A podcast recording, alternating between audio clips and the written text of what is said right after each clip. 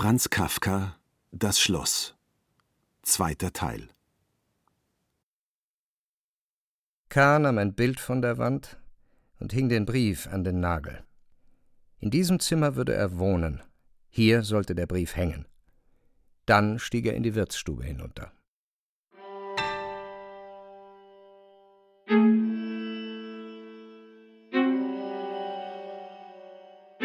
Die Wirtsstube. Barnabas. Mit den Gehilfen.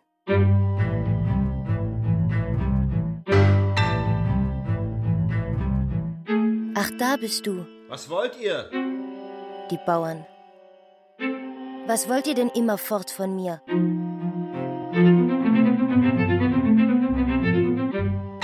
Man hört immer etwas Neues.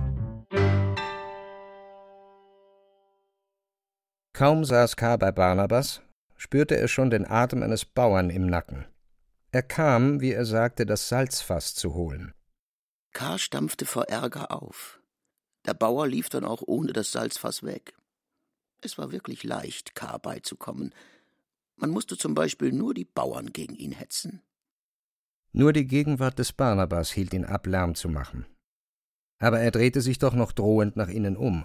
Auch sie waren ihm zugekehrt. Vielleicht wollten sie wirklich etwas von ihm und konnten es nur nicht sagen. Und war es nicht das, dann war es vielleicht nur Kindlichkeit. Kindlichkeit, die hier zu Hause zu sein schien. War nicht auch der Wirt kindlich?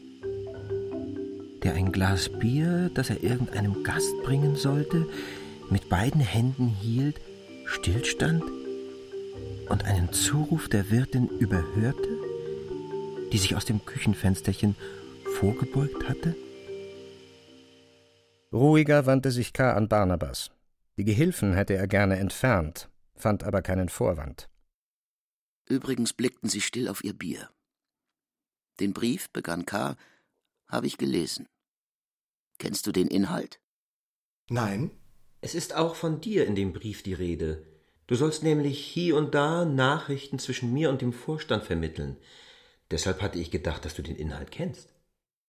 Ich bekam nur den Auftrag, den Brief zu übergeben, zu warten, bis er gelesen ist und, wenn es dir nötig scheint, eine mündliche oder schriftliche Antwort zurückzubringen. Gut. Es bedarf keines Schreibens. Richte dem Herrn Vorstand, wie heißt er denn? Ich konnte die Unterschrift nicht lesen. Klamm. Klamm, sagte Barnabas. Und K. Richte also Herrn Klamm meinen Dank für die Aufnahme aus, wie auch für seine besondere Freundlichkeit, die ich als einer, der sich hier noch gar nicht bewährt hat, zu schätzen weiß. Ich werde mich vollständig nach seinen Absichten verhalten. Besondere Wünsche habe ich heute nicht. Barnabas, der genau aufgemerkt hatte, bat, den Auftrag vor K. wiederholen zu dürfen. K. erlaubte es. Barnabas wiederholte alles wortgetreu, dann stand er auf, um sich zu verabschieden. Barnabas war etwa so groß wie K. Trotzdem schien sein Blick sich zu K. zu senken, aber fast demütig geschah das. Es war unmöglich, dass dieser Mann jemanden beschämte. Freilich, er war nur ein Bote, kannte nicht den Inhalt der Briefe, die er auszutragen hatte. Aber auch sein Blick, sein Lächeln, sein Gang schien eine Botschaft zu sein, mochte er auch von dieser nichts wissen. Und K. reichte ihm die Hand, was ihn offenbar überraschte, denn er hatte sich nur verneigen wollen. Gleich als er gegangen war, sagte K. zu den Gehilfen Ich hole aus dem Zimmer meine Aufzeichnungen. Dann besprechen wir die nächste Arbeit. Die Gehilfen wollten mitgehen.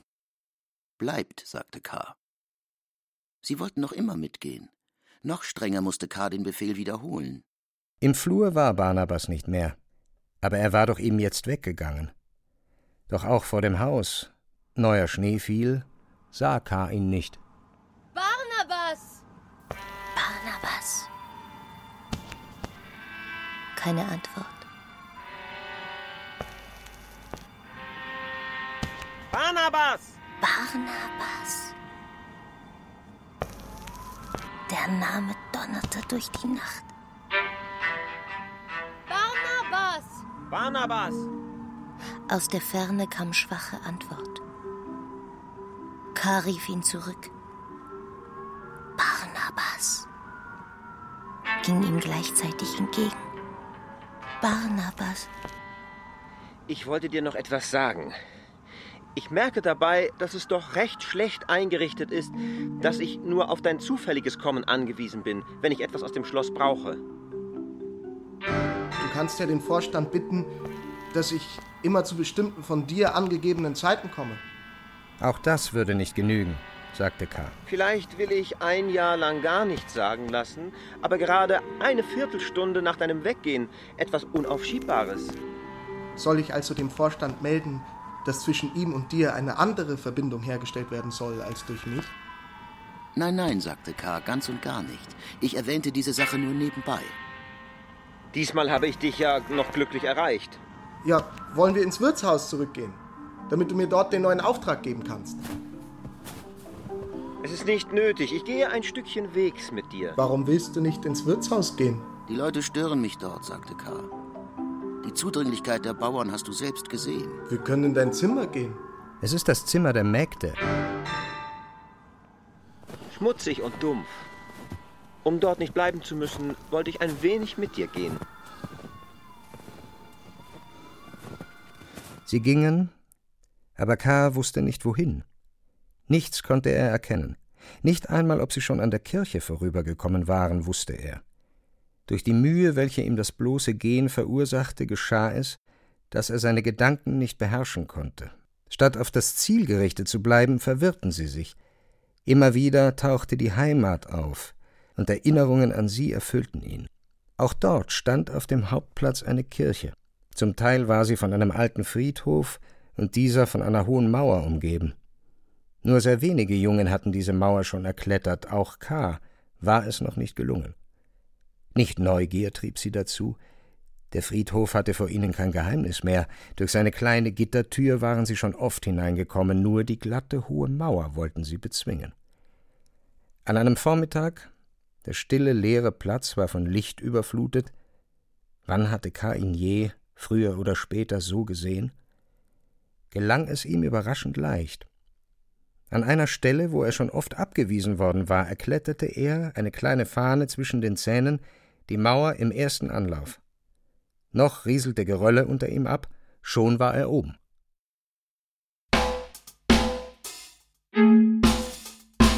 Oben. Er rammte die Fahne ein. Der Wind spannte das Tuch. Er blickte hinunter in der Erde versinkende Kreuze. Niemand war jetzt und hier größer als er. Der Lehrer trieb K. mit einem ärgerlichen Blick hinab. Beim Absprung verletzte sich K. Nur mit Mühe kam er nach Hause aber auf der Mauer war er doch gewesen. Das Gefühl dieses Sieges schien ihm damals für ein langes Leben einen Halt zu geben. Und konnte denn der Weg unendlich sein? Bei Tag war das Schloss wie ein leichtes Ziel vor ihm gelegen, und der Bote kannte gewiss den kürzesten Weg. Da blieb Barnabas stehen. Wo waren sie? K. hielt des Barnabas Arm fest, dass es fast ihn selbst schmerzte. Wo sind wir? fragte K. Zu Hause. Zu Hause? Jetzt aber gib acht, Herr, dass du nicht ausgleitest. Der Weg geht abwärts. Abwärts? Es sind nur ein paar Schritte.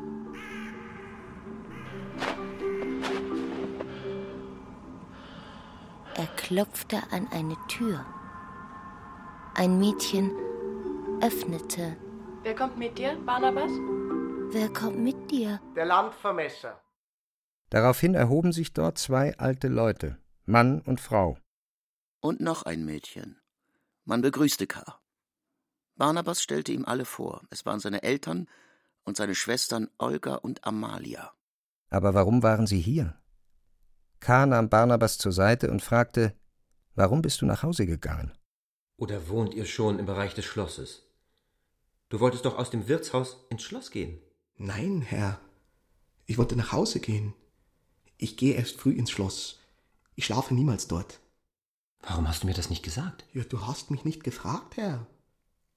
Du wolltest mir nur noch einen Auftrag geben, aber weder in der Wirtsstube noch in deinem Zimmer. Da dachte ich, du könntest den Auftrag ungestört hier bei meinen Eltern geben. Auch könntest du, wenn es dir bei uns besser gefällt, hier übernachten. Habe ich nicht recht getan? K. konnte nicht antworten. Ein Missverständnis war es also gewesen, ein gemeines, niedriges Missverständnis, und K. hatte sich ihm ganz hingegeben, hatte sich bezaubern lassen von des Barnabas enger, seidenglänzender Jacke, die dieser jetzt aufknöpfte und unter der ein grobes, grauschmutziges, viel geflicktes Hemd erschien über der mächtigen, kantigen Brust eines Knechts.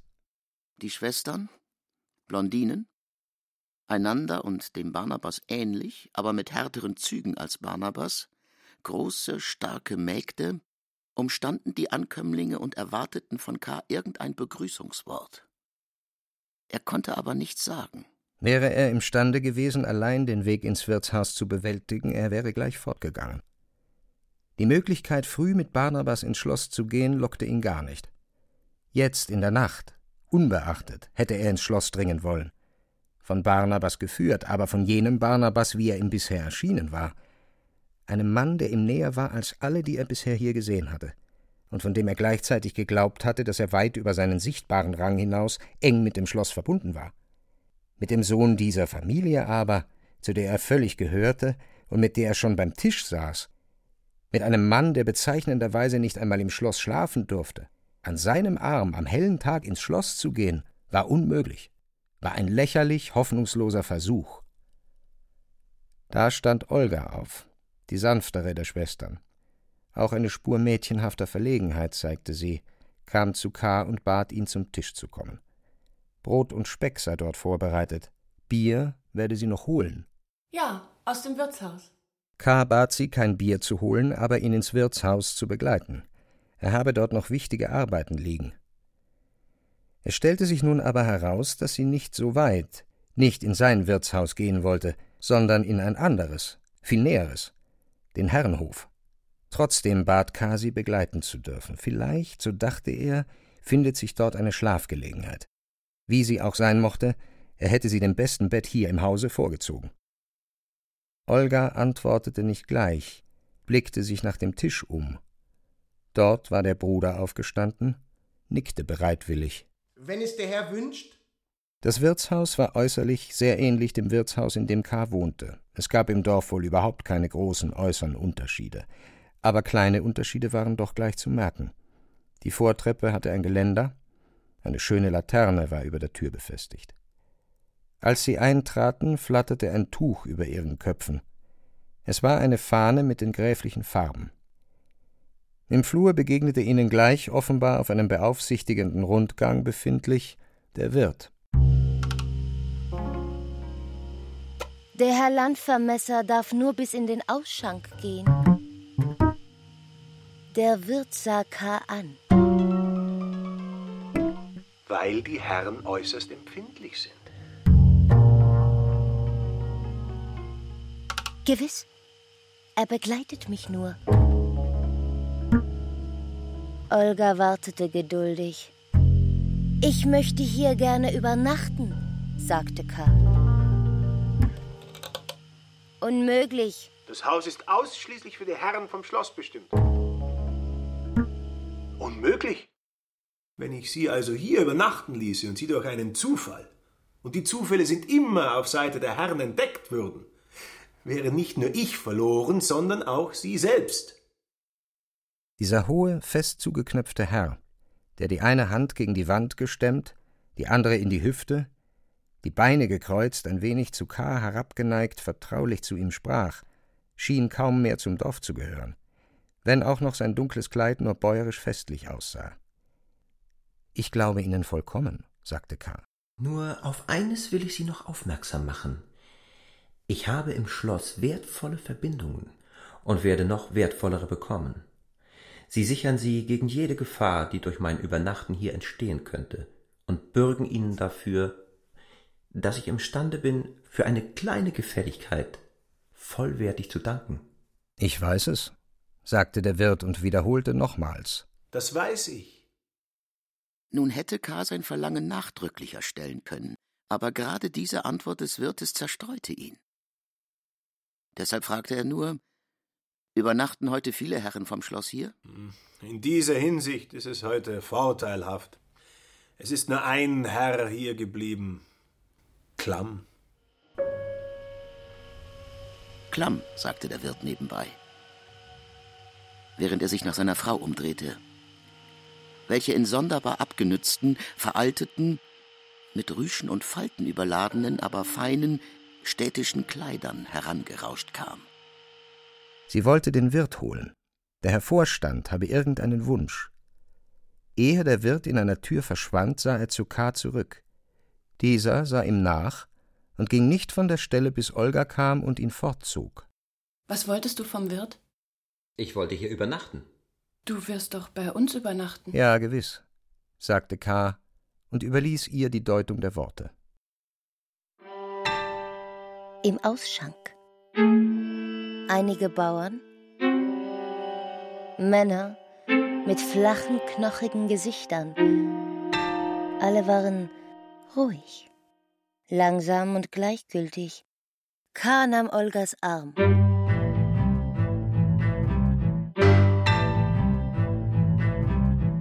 Bier wurde von einem jungen Mädchen ausgeschenkt, Frieda. Unscheinbar, klein, blond, mit traurigen Augen. Kennen Sie Herrn Klamm?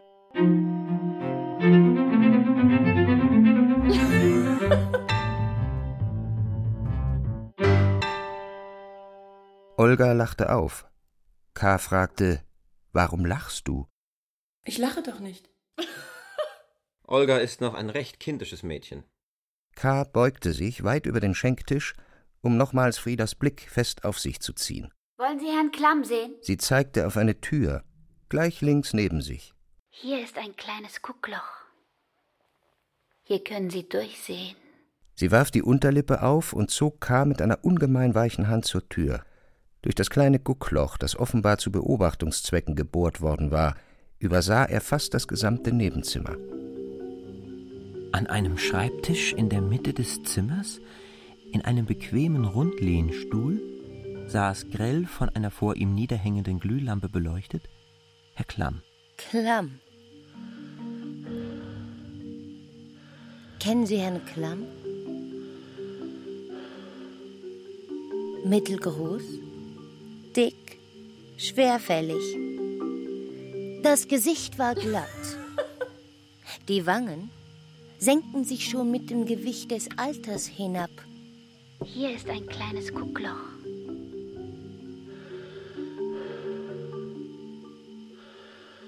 Der schwarze Schnurrbart war lang ausgezogen. Den linken Ellbogen hatte Klamm auf dem Tisch liegen. Die rechte Hand, in der er eine Virginia hielt, ruhte auf dem Knie.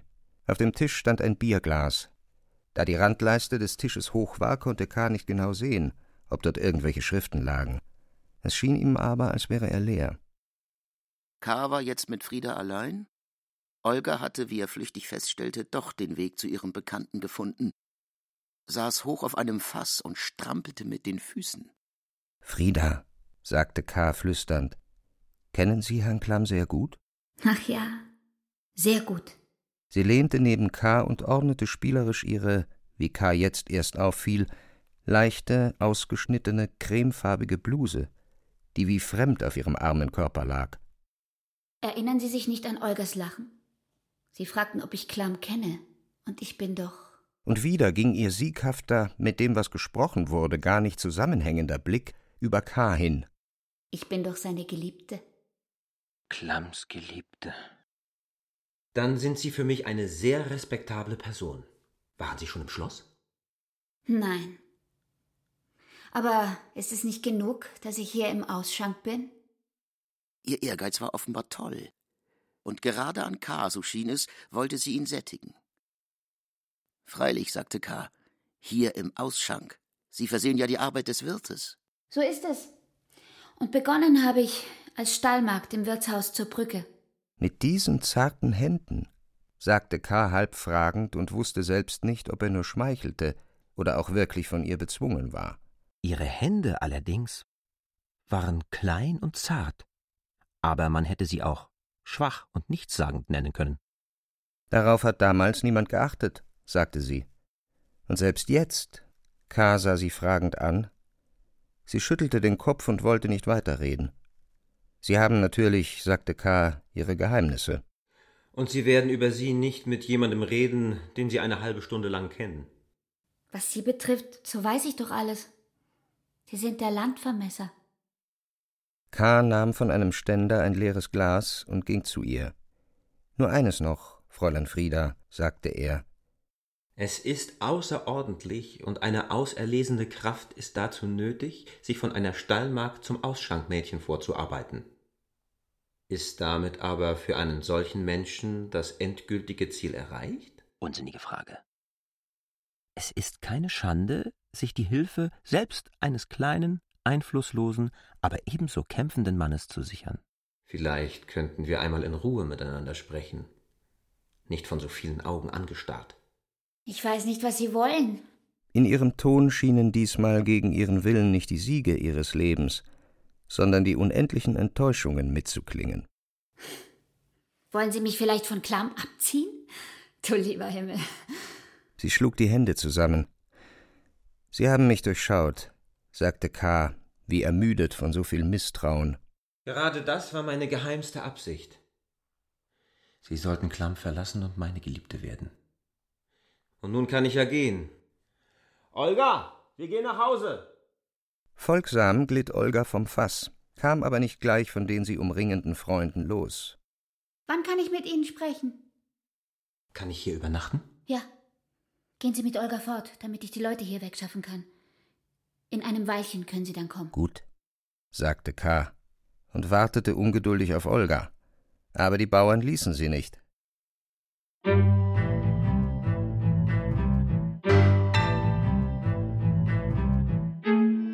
Sie hatten einen Tanz erfunden, dessen Mittelpunkt Olga war. Im Reigen tanzten sie herum, und immer bei einem gemeinsamen Schrei trat einer zu Olga, fasste sie mit einer Hand fest um die Hüften und wirbelte sie einige Male herum.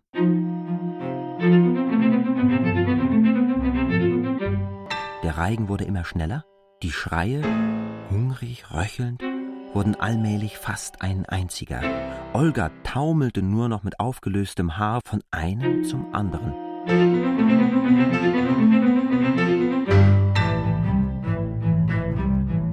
Solche Leute schickt man mir hierher. Solche Leute. Wer ist es? Klamps Dienerschaft. Klamps Dienerschaft. Immer wieder bringt er dieses Volk mit, dessen Gegenwart mich zerrüttet. Immer wieder. Ich weiß kaum, was ich heute mit Ihnen, Herr Landvermesser, gesprochen habe.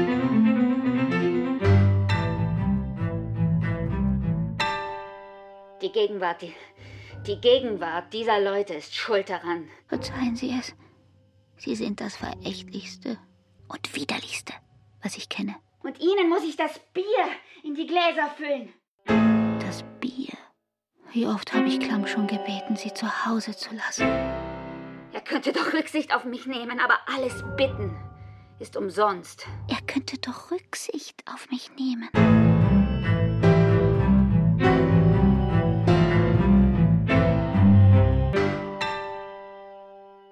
Eine Stunde vor seiner Ankunft stürmen sie immer schon herein.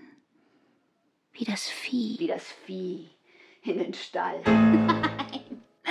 Aber nun, aber nun sollen sie wirklich in den Stall, in den sie gehören. Wären sie nicht da, würde ich die Tür hier aufreißen.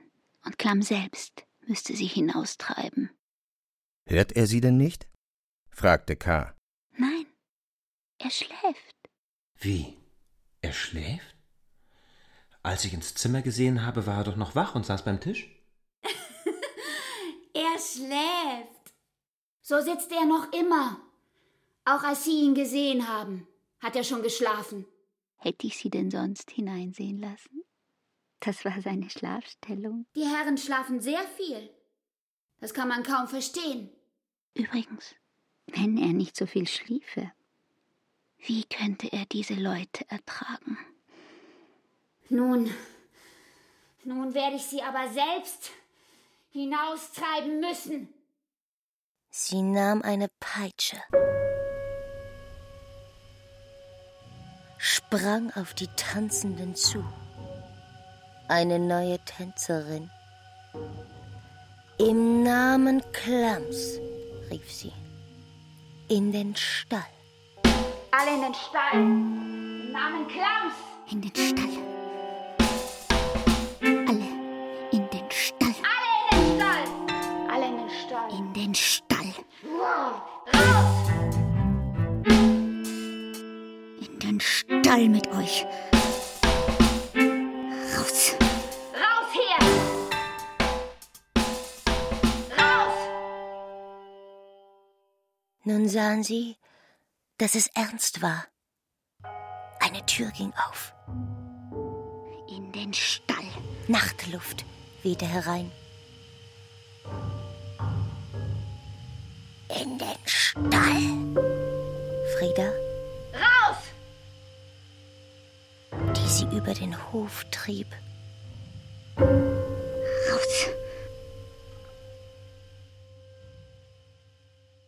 In der nun plötzlich eingetretenen Stille aber hörte K. Schritte vom Flur.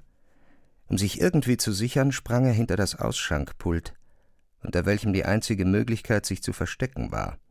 Zwar war ihm der Aufenthalt im Ausschank nicht verboten, aber da er hier übernachten wollte, musste er vermeiden, jetzt noch gesehen zu werden. Er glitt, als die Tür wirklich geöffnet wurde, unter den Tisch. Es war der Wirt. Frieda? Er ging einige Male im Zimmer auf und ab. Glücklicherweise kam Frieda bald und erwähnte K. nicht, klagte nur über die Bauern und ging, in dem Bestreben, K. zu suchen, hinter den Pult. Dort konnte K. ihren Fuß berühren und fühlte sich von jetzt an sicher. Und? Wo ist der Landvermesser? Den Landvermesser habe ich ganz vergessen. Frieda setzte K. ihren kleinen Fuß auf die Brust. Er ist wohl schon längst fortgegangen. Ich habe ihn aber nicht gesehen, sagte der Wirt und war fast die ganze Zeit über im Flur. Hier ist er aber nicht. Vielleicht hat er sich versteckt. Nach dem Eindruck, den ich von ihm hatte, ist ihm manches zuzutrauen. Diese Kühnheit wird er doch wohl nicht haben, sagte Frieda und drückte stärker ihren Fuß auf K. Etwas Fröhliches, Freies war in ihrem Wesen, was K. früher gar nicht bemerkt hatte. Und es nahm ganz unwahrscheinlich überhand, als sie plötzlich lachend mit den Worten Vielleicht ist er hier unten versteckt, sich zu K. hinabbeugte, ihn flüchtig küsste und wieder aufsprang. Nein, er ist nicht hier. Es handelt sich nicht nur um Herrn Klamm. Es handelt sich um die Vorschrift. Die Vorschrift gilt aber für Sie, Fräulein Frieda, sowie für mich. Für den Ausschank haften Sie. Das übrige Haus werde ich noch durchsuchen. Gute Nacht. Angenehme Ruhe. Er konnte das Zimmer noch gar nicht verlassen haben. Schon hatte Frieda das elektrische Licht ausgedreht und war bei K. unter dem Pult. Mein Liebling. Mein süßer Liebling. Sie flüsterte, aber rührte K. gar nicht an. Wie ohnmächtig vor Liebe lag sie auf dem Rücken und breitete die Arme aus. Die Zeit war wohl unendlich vor ihrer glücklichen Liebe. Sie seufzte mehr, als sie sang irgendein kleines Lied. Dann schrak sie auf, da K. still in Gedanken blieb und fing an, wie ein Kind ihn zu zerren. Komm, Komm. Komm. Hier unten erstickt man ja. sie umfassen einander. Komm.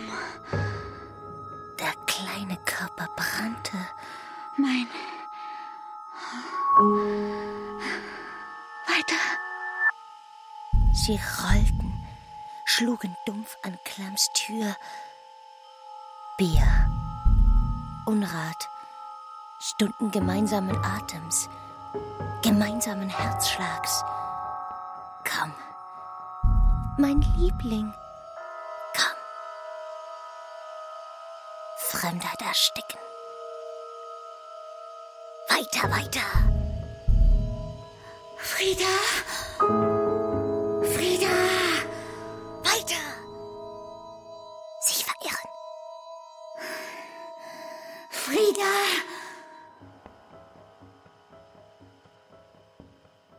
Frieda! Und so war es wenigstens zunächst für ihn kein Schrecken, sondern ein tröstliches Aufdämmern, als aus Klamms Zimmer mit tiefer, befehlend gleichgültiger Stimme nach Frieda gerufen wurde. Frieda, sagte K. in Friedas Ohr und gab so den Ruf weiter. In einem förmlich eingeborenen Gehorsam wollte Frieda aufspringen, aber dann besann sie sich, wo sie war, streckte sich und lachte still. Komm. Ich. Ich werde doch nicht etwa gehen. Niemals werde ich zu ihm gehen. K. wollte dagegen sprechen, wollte sie drängen, zu Klamm zu gehen, begann die Reste ihrer Bluse zusammenzusuchen, aber er konnte nichts sagen, allzu glücklich war er, Frieda in seinen Händen zu halten, allzu ängstlich glücklich auch, denn es schien ihm, wenn Frieda ihn verlasse, verlasse ihn alles, was er habe. Und als sei Frieda gestärkt durch K.s Zustimmung, ballte sie die Faust, klopfte mit ihr an die Tür. Ich bin beim Landvermesser. Ich bin beim Landvermesser. Nun wurde Klamm allerdings still. Aber K. erhob sich, kniete neben Frieda und blickte sich im trüben Vormorgenlicht um. Was war geschehen? Wo waren seine Hoffnungen? Was konnte er nun von Frieda erwarten, da alles verraten war? Statt vorsichtigst entsprechend der Größe des Feindes und des Zieles vorwärts zu gehen, hatte er sich hier eine Nacht lang in den Bierpfützen gewälzt, deren Geruch jetzt betäubend war. Ich bin beim Landvermesser. Was hast du getan?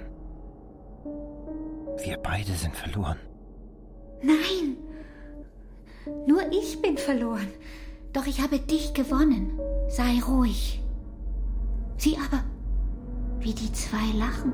Wer? K. wandte sich um. Auf dem Pult saßen seine beiden Gehilfen, ein wenig übernächtigt, aber fröhlich. Es war die Fröhlichkeit, welche treue Pflichterfüllung gibt. Was wollt ihr hier? K. schrie, als seien sie an allem schuld. Er suchte ringsherum die Peitsche, die Frieda abends gehabt hatte. Wir mussten dich doch suchen, sagten die Gehilfen. Da du nicht herunter zu uns in die Wirtsstube kamst. Wir, mussten dich doch suchen. Wir suchten dich dann bei Barnabas und fanden dich endlich hier. Hier sitzen wir die ganze Nacht. Leicht ist ja der Dienst nicht. Ich brauche euch bei Tag, nicht in der Nacht, sagte K. Fort mit euch!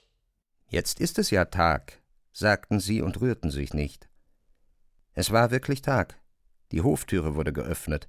Die Bauern mit Olga, die K. ganz vergessen hatte, strömten herein. Olga war lebendig wie am Abend, so übel auch ihre Kleider und Haare zugerichtet waren. Schon in der Tür suchten ihre Augen K. Warum bist du nicht mit mir nach Hause gegangen? Wegen eines solchen Frauenzimmers. Sie wiederholte das einige Male. Frieda, die für einen Augenblick verschwunden war, kam mit einem kleinen Wäschebündel zurück. Nun können wir gehen. Es war selbstverständlich, dass Frieda das Wirtshaus zur Brücke meinte, in das sie gehen sollten. K. mit Frieda, hinter ihnen die Gehilfen. Das war der Zug. Die Bauern zeigten viel Verachtung für Frieda. Es war selbstverständlich, weil sie sie bisher streng beherrscht hatte. Einer nahm sogar einen Stock und tat so, als wolle er sie nicht fortlassen, ehe sie über den Stock springe. Aber ihr Blick genügte, um ihn zu vertreiben. Draußen im Schnee atmete K. ein wenig auf. Das Glück, im Freien zu sein, war so groß, dass er diesmal die Schwierigkeit des Wegs erträglich machte. Wäre K. allein gewesen, wäre er noch besser gegangen. Im Wirtshaus ging er gleich in sein Zimmer und legte sich aufs Bett. Frieda machte sich daneben auf dem Boden ein Lager zurecht. Die Gehilfen waren mit eingedrungen, wurden vertrieben, kamen dann aber durchs Fenster wieder herein. K. war zu müde, um sie nochmals zu vertreiben. Die Wirtin kam eigens herauf, um Frieda zu begrüßen, wurde von Frieda Mütterchen genannt. Es gab eine unverständlich herzliche Begrüßung mit Küssen und langem Aneinanderdrücken. Ruhe war in dem Zimmerchen überhaupt wenig. Öfters kamen auch die Mägde in ihren Männerstiefeln hereingepoltert, um irgendetwas zu bringen oder zu holen. Rauchten sie etwas aus dem mit verschiedenen Dingen vollgestopften Bett, zogen sie es rücksichtslos unter K. hervor. Frieda begrüßten sie als ihresgleichen. Trotz dieser Unruhe blieb doch K. im Bett, den ganzen Tag und die ganze Nacht. Kleine Handreichungen besorgte ihm Frieda. Als er am nächsten Morgen sehr erfrischt endlich aufstand, war es schon der vierte Tag seines Aufenthalts im Dorf.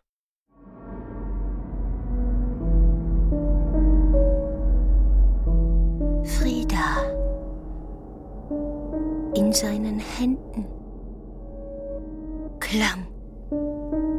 Ich bin beim Landvermesser. Ich bin beim Landvermesser. Stille. Was wollt ihr? Was war geschehen? Verraten. Was wollt ihr hier? Was hast du getan? Was wollt ihr? Was? Frieda. Frieda. Er hätte gern mit Frieda vertraulich gesprochen. Aber die Gehilfen, mit denen übrigens Frieda hie und da auch scherzte und lachte, hinderten ihn daran, durch ihre bloße, aufdringliche Gegenwart. Anspruchsvoll waren sie allerdings nicht. Sie hatten sich in einer Ecke, auf dem Boden, auf zwei alten Frauenröcken eingerichtet. Es war, wie sie mit Frieda besprachen, ihr Ehrgeiz, den Herrn Landvermesser nicht zu stören und möglichst wenig Raum zu brauchen. Sie machten in dieser Hinsicht immer freilich unter Lispeln und Kichern verschiedene Versuche, verschränkten Arme und Beine, kauerten sich gemeinsam zusammen, in der Dämmerung sah man in ihrer Ecke nur ein großes Knäuel. Trotzdem aber wusste man aus den Erfahrungen bei Tageslicht, dass es sehr aufmerksame Beobachter waren, immer zu K. herüberstarrten. Sei es auch, dass sie in scheinbar kindlichem Spiel etwa ihre Hände als Fernrohre verwendeten und ähnlichen Unsinn trieben. Oft sah K. von seinem Bett aus dem Treiben der drei in völliger Gleichgültigkeit zu. Als er sich nun kräftig genug fühlte, das Bett zu verlassen, eilten alle herbei, ihn zu bedienen. So kräftig, sich gegen ihre Dienste wehren zu können, war er noch nicht. Er merkte, dass er dadurch in eine gewisse Abhängigkeit von ihnen geriet, die schlechte Folgen haben konnte, aber er musste es geschehen lassen. Es war auch gar nicht sehr unangenehm, bei Tisch den guten Kaffee zu trinken, den Frieda geholt hatte, sich am Ofen zu wärmen, den Frieda geheizt hatte, die Gehilfen in ihrem Eifer und Ungeschick die Treppen zehnmal hinab und herauflaufen zu lassen, um Waschwasser, Seife, Kamm und Spiegel zu bringen und schließlich auch ein Gläschen Rum. Inmitten dieses Befehlens und Bedientwerdens sagte K., mehr aus behaglicher Laune als in der Hoffnung auf einen Erfolg, Geht nun weg, ihr zwei. Ich brauche vorläufig nichts mehr und will allein mit Fräulein Frieda sprechen. Wir drei gehen dann zum Gemeindevorsteher. Wartet unten in der Stube auf mich. Merkwürdigerweise folgten sie. Nur dass sie vor dem Weggehen noch sagten, wir könnten auch hier warten. Und K. antwortete, ich weiß es, aber ich will es nicht. Ärgerlich aber und in gewissem Sinne doch auch willkommen war es K., als Frieda sich gleich nach dem Weggehen der Gehilfen auf seinen Schoß setzte. Was hast du, Liebling, gegen die Gehilfen? Vor ihnen müssen wir keine Geheimnisse haben. Sie sind treu. Ach, treu. Sie lauern mir fortwährend auf. Es ist sinnlos, aber abscheulich.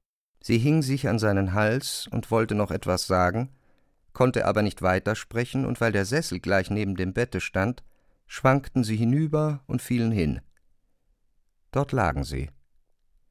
Aber nicht so hingegeben wie damals, in der Nacht. Sie suchte etwas. Er suchte etwas. Wütend, Grimassen schneidend, sich mit dem Kopf einbohrend. Ich bin beim Landvermesser. Umarmung wie Hunde. Ich bin beim Landvermesser. Raus. Raus hier. Verzweifelt. Scharten an ihren Körpern. Hilflos enttäuscht.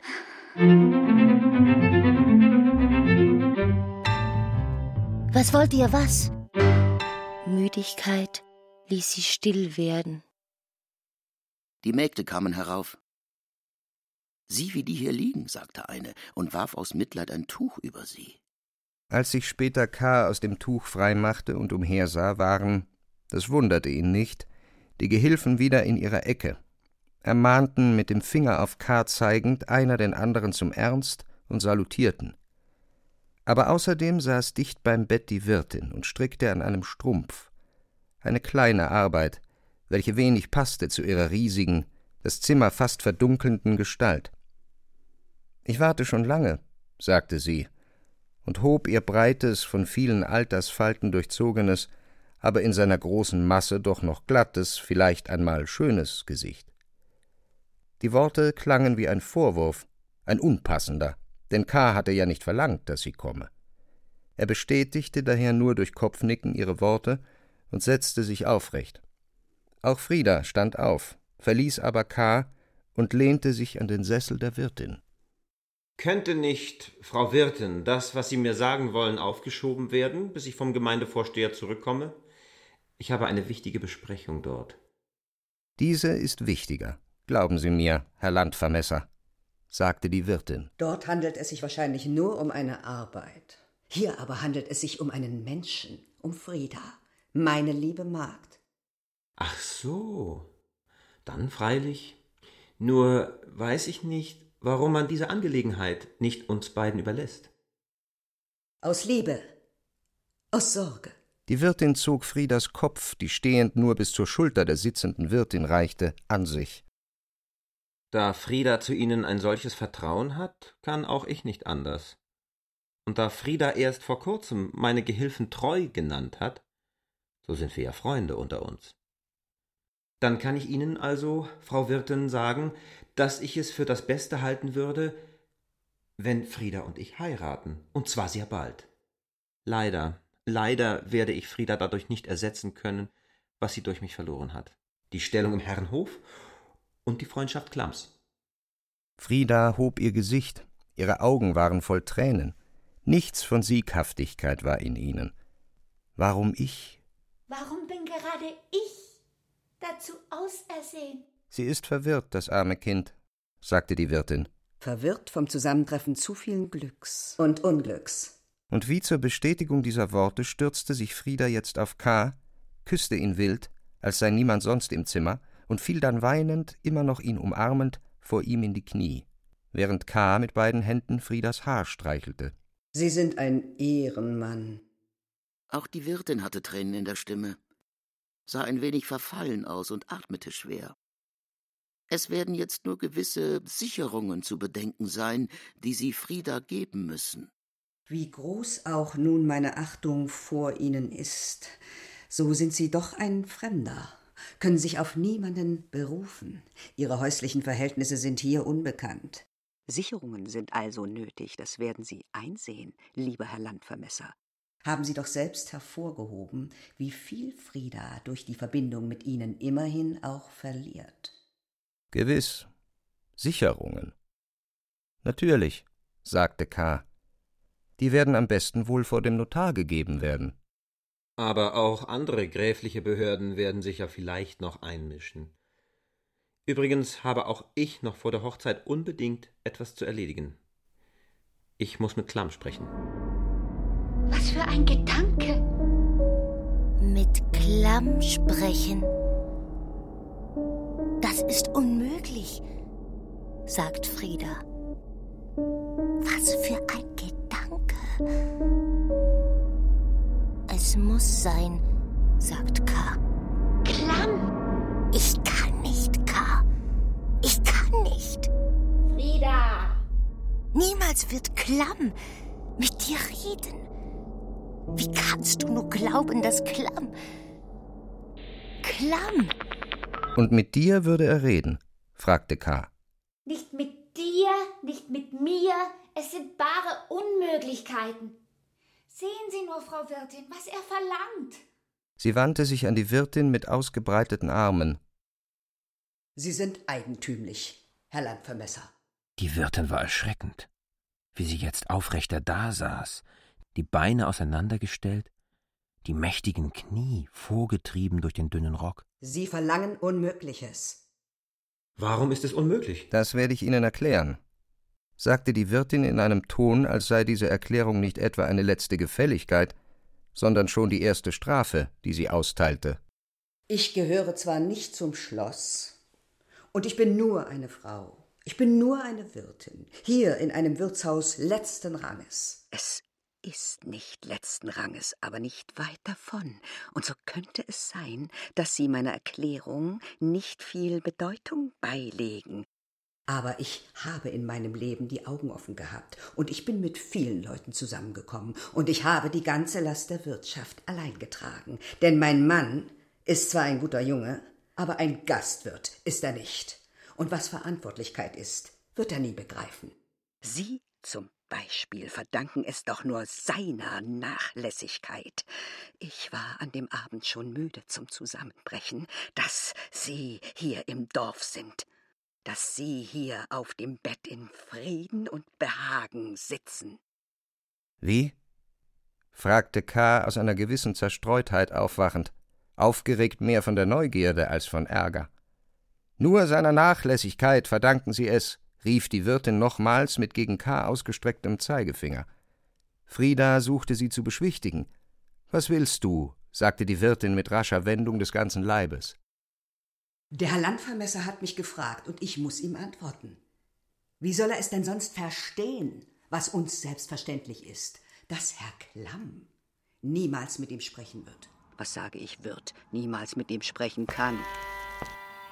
Hören Sie, Herr Landvermesser? Herr Klamm ist ein Herr aus dem Schloss. Sie nicht. Nicht aus dem Schloss, nicht aus dem Dorfe. Sie sind nichts. Sie sind nichts. Ein Fremder. Einer, dessen Absichten unbekannt sind. Einer, der im Weg ist. Herr Klamm ist ein Herr. Sie sind, was sie sind. Einer, der unsere liebste kleine Frieda verführt hat. Dem man sie zur Frau geben muss. Ein Mann wie Klamm soll mit Ihnen sprechen. Mit Schmerz habe ich gehört, dass Frieda sie hat durchs Guckloch schauen lassen. Schon als sie das tat, war sie von Ihnen verführt. Wie haben Sie überhaupt Klamms Anblick ertragen? Klamm soll mit Ihnen sprechen? Aber er spricht doch nicht einmal mit Leuten aus dem Dorf. Noch niemals hat er selbst mit jemandem aus dem Dorf gesprochen. Und dass er Frieda manchmal rief, muss gar nicht die Bedeutung haben, die man dem gerne zusprechen möchte. Er rief einfach den Namen Frieda. Dass Frieda natürlich eilends kam, war ihre Sache. Vielleicht wird Klamm noch den Namen Frieda rufen, das ist möglich. Aber zugelassen wird sie zu ihm gewiss nicht mehr, ein Mädchen, das sich mit ihnen abgegeben hat. Und nur eines, nur eines kann ich nicht verstehen mit meinem armen Kopf, dass ein Mädchen, von dem man sagte, es sei Klamms Geliebte, ich halte das übrigens für eine sehr übertriebene Bezeichnung, sich von Ihnen auch nur berühren ließ. Gewiss, das ist merkwürdig, sagte K. und nahm Frieda, die sich, wenn auch mit gesenktem Kopf gleichfügte, zu sich auf den Schoß. Es beweist aber, glaube ich, dass sich auch sonst nicht alles genau so verhält, wie Sie glauben. So haben Sie zum Beispiel gewiss recht, wenn Sie sagen, dass ich vor Klamm ein Nichts bin. Und wenn ich jetzt auch verlange, mit Klamm zu sprechen, und nicht einmal durch ihre Erklärungen davon abgebracht bin, so ist damit noch nicht gesagt, dass ich imstande bin, den Anblick Klamms ohne dazwischenstehende Tür auch nur zu ertragen, und ob ich nicht schon bei seinem Erscheinen aus dem Zimmer renne. Gelingt es mir aber, ihm standzuhalten, dann ist es gar nicht nötig, dass er mit mir spricht, sagte K. Es genügt mir, wenn ich den Eindruck sehe, den meine Worte auf ihn machen.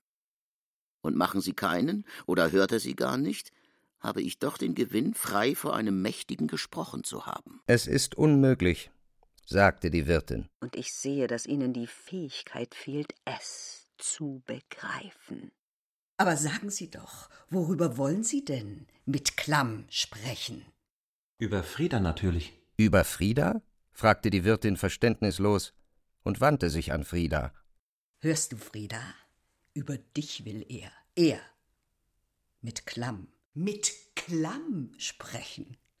Ach, Sie sind, Frau Wirtin, eine so kluge, achtungseinflößende Frau, und doch erschreckt Sie jede Kleinigkeit. Nun, also, ich will über Frieda mit ihm sprechen. Das ist doch nicht so sehr ungeheuerlich, als vielmehr selbstverständlich. Ich fühle gut, dass es anmaßend von mir ist, Sie in dieser Hinsicht belehren zu wollen, aber ich muss es doch tun. Durch mich kann in Klamms Beziehung zu Frieda nichts geändert worden sein. Entweder bestand keine wesentliche Beziehung, das sagen eigentlich diejenigen, welche Frieda den Ehrennamen Geliebte nehmen. Nun, dann besteht sie auch heute nicht. Oder aber sie bestand. Wie könnte sie denn durch mich, wie Sie richtig sagten, ein Nichts in Klamms Augen, wie könnte sie dann durch mich gestört sein? Solche Dinge glaubt man im ersten Augenblick des Schreckens, aber schon die kleinste Überlegung muss das richtigstellen. Lassen wir übrigens doch Frieda ihre Meinung hierzu sagen.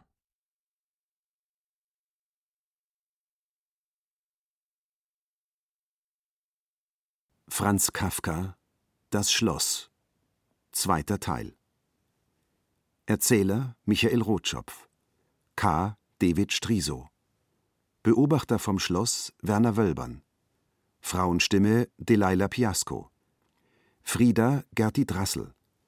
Wirtin vom Brückenhof Corinna Harfuch. Arthur Jeremias Jens Harzer. Olga Sandra Hüller. Barnabas Moritz Kienemann. Wirt vom Herrenhof Stefan Zinner.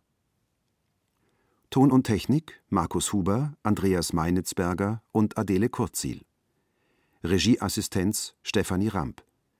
Bearbeitung, Regie und Musik Klaus Bulert Produktion Bayerischer Rundfunk 2016